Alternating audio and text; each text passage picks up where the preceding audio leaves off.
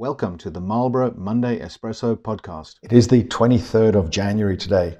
A mixed week for markets last week with a, a, host of economic data released.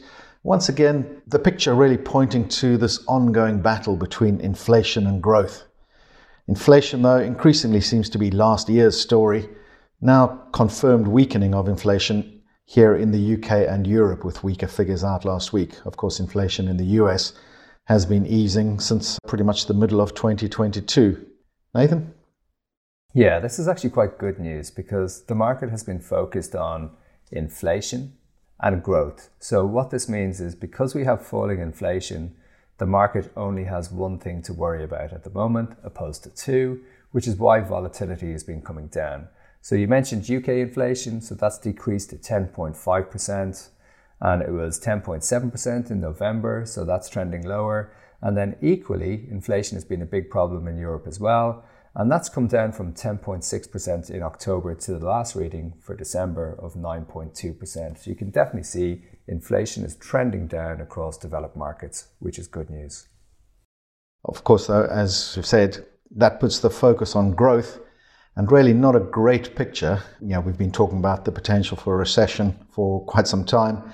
Last week we saw retail sales figures out and really not a great picture.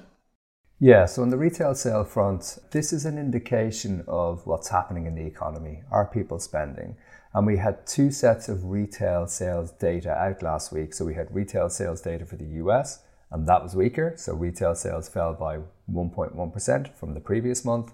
And also a similar picture in the UK where retail sales fell by 1% there is a slight interesting nuance.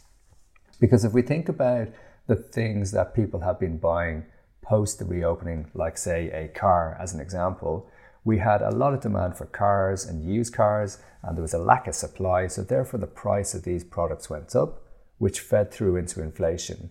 Now, because you've seen supply chains reopen, you've had a restocking for these goods, which has brought the price down so the retail sales data might actually be skewed because people are still buying at the same clip, but the products they're buying are cheaper, which is why the retail sales data was down, which is also good for inflation too, because it means those prices are coming down. But that could lead to slightly weaker growth. It's pretty hard to disentangle that. So you've got these conflicting items happening here. Of course, though, the focus then is on what's going to happen to rates. What is the outlook for recession? with these weaker numbers, certainly the market in the US started to price in the potential that the next rate hike may only be a 25 basis point rate hike instead of 50 basis points.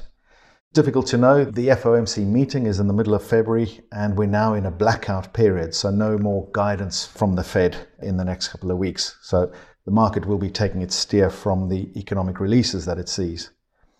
Interestingly, in Europe, we've actually seen the outlook start to improve. And that's because natural gas prices have continued to come down, and till now, the relatively mild winter has meant there's less demand, so stocks of natural gas are fairly high. And also, Europe getting a boost from the potential China reopening. Now, one thing that we've seen, interestingly, is that inflows into European equities have now increased, or at least have been positive, for the first time since the Ukraine invasion.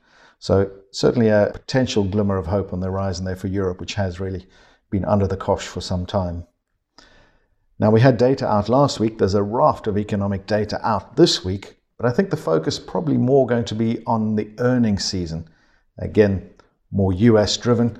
Now last week we saw the likes of Netflix and Alphabet releasing their earnings and actually moving up pretty positively. Now, interestingly, Netflix was up over 8% despite missing their earnings. Now, the positive spin was that they've increased the subscriber base. But the point is, when you miss earnings and the stock goes up, the implication there is that the market had already priced in, had discounted some pretty bad news. And the potential then is for a bounce on that basis. Now, this week we've got a bunch of companies' earnings due out, Nathan. Yeah, so the focus over the first few companies that have been reporting is, you know, finance companies, banks, etc. But this week the focus will switch to tech companies because we've got big names like Microsoft, IBM, Tesla, and Intel reporting their numbers. Interestingly, if we look at the performance for the Nasdaq this year so far, it's up quite strongly as you've seen a bit of a reversal from value back to growth. So those tech names doing better in an environment where we have an expectation of lower interest rates to come. So a new dynamic kind of changing within the style in markets. Well, that's all we've got time for. Thanks very much. We hope to speak to you again next week.